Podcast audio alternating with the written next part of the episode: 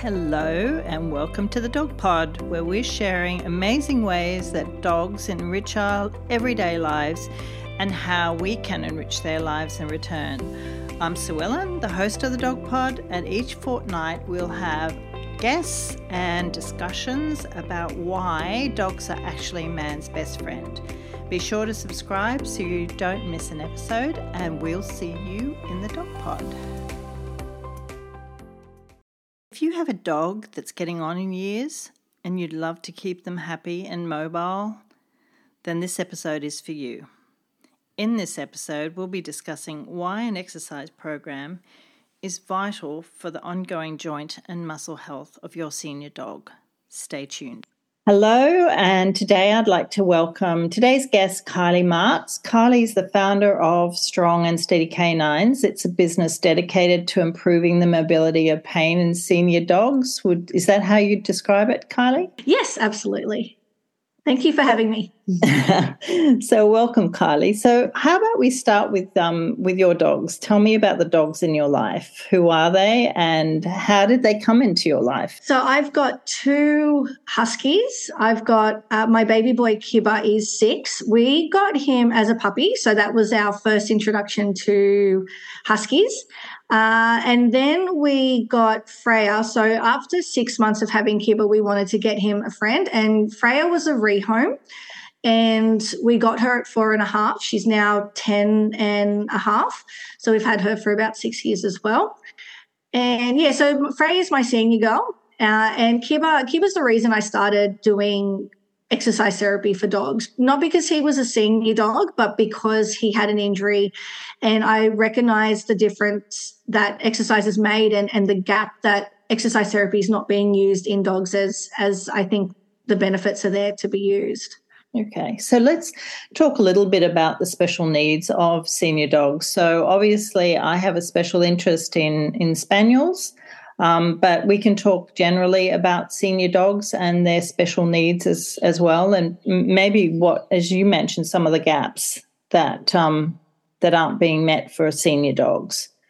So, do just talk about a little bit about onset of, of any particular age conditions that dogs might have. When would you start to be looking for signs in your dog that maybe they're just a little bit arthritic or in pain? So, as the, definition of senior dog is different um, depending on really the size of the dog. So, because smaller dogs live longer. So, senior dogs, yeah. So, as I was saying, senior dogs are defined based on the size um, and and their age differ. So, for a husky, because it's a medium to large dog, they are seniors from about age eight. A smaller dog, like a spaniel or a or a Chihuahua or a Maltese, they they are looking at you know maybe about 10, 10 years old mm-hmm. um, to be classified as a senior.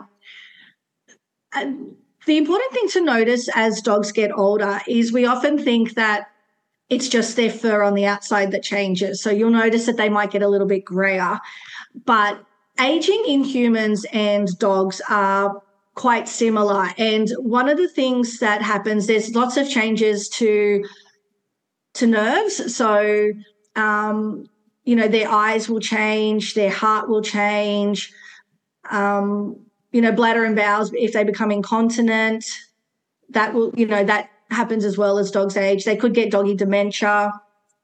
Uh, but the thing that I'm focused on f- for exercise therapy is that as dogs get older, there is a natural decline in muscle mass, and that happens in humans as well. So as we mm. get older, we don't notice it, but there's a decrease in muscle mass and there's a decrease in strength. A decrease in strength. So for humans, that results in falls, um, and that's how you kind of notice that they're having issues because they're falling. For dogs, it it displays a little bit differently. They don't fall um, as much. They got you know, if one leg fails, they've still got three others to kind of support them. But they you'll notice a decrease in strength by their decrease in activity.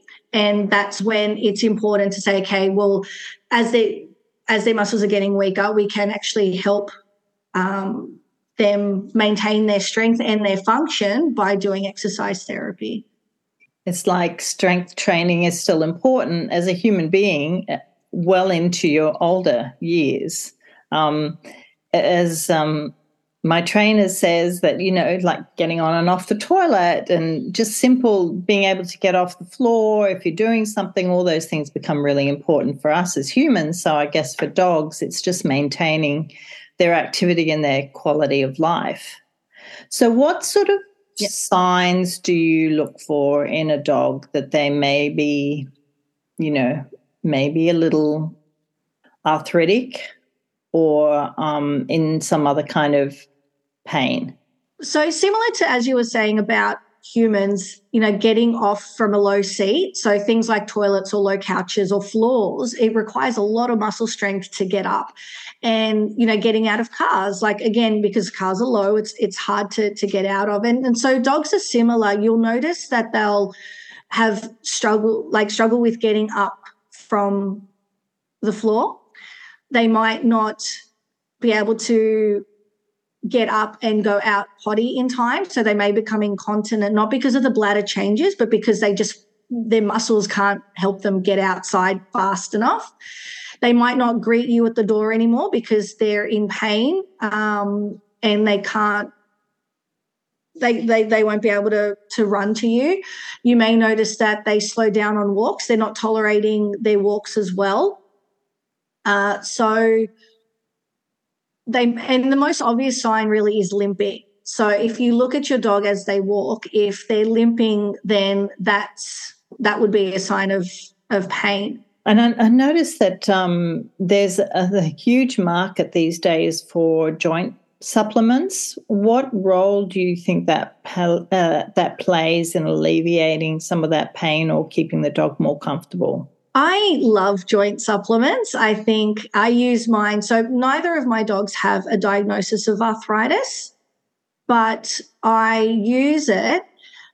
I use joint supplements because they optimize the joint health so that it's healthier for longer and less affected by arthritis when it comes. Mm-hmm. So it's definitely good to decrease uh, inflammation, which sometimes it can help to decrease pain.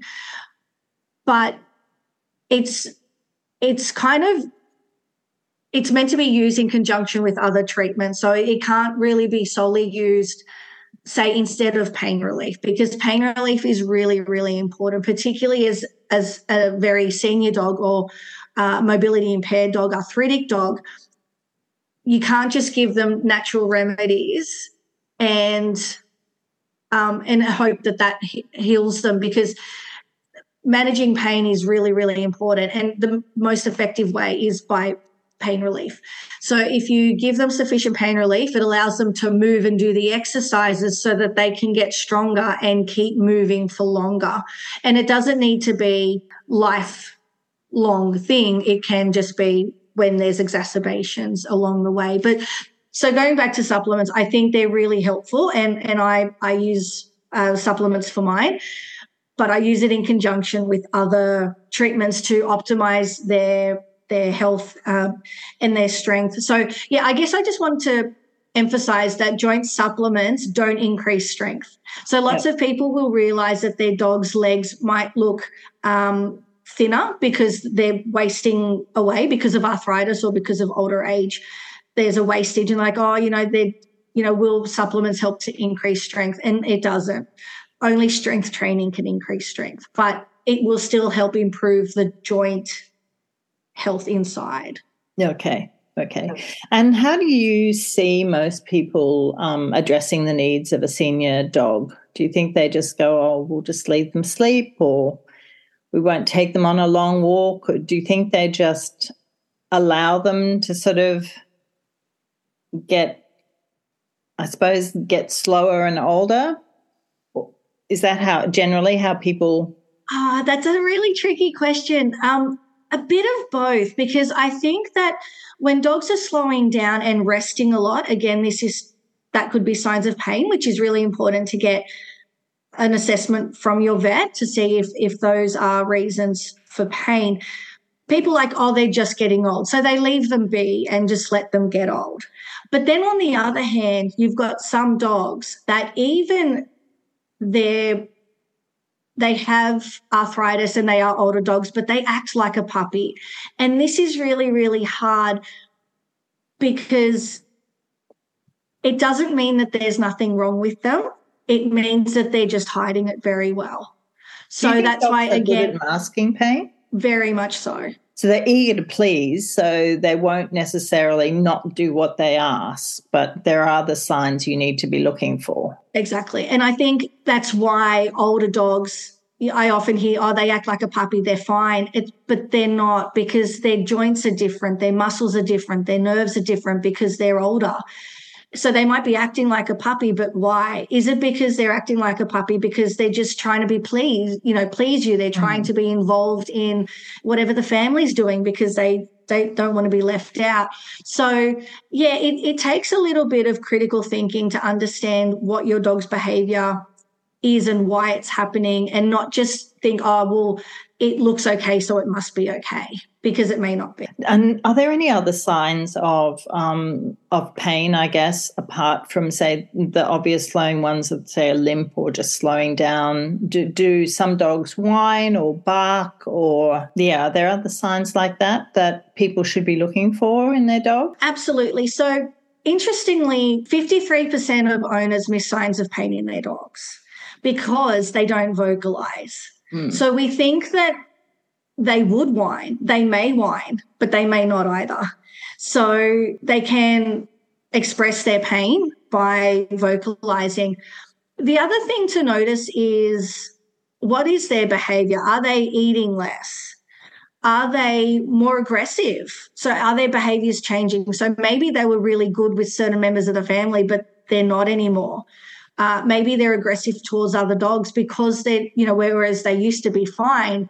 Now it's, hey, I'm barking at you to stay away from me because I'm sore and I don't want you to hurt me. So, are there any changes in behavior? Yeah, they're the main ones you really want to look out for. Um, yeah, so are they resting more? So, you know, does it take a long time to recover from activity? Are they just sleeping through the day? Are they stiff in the morning when they get up?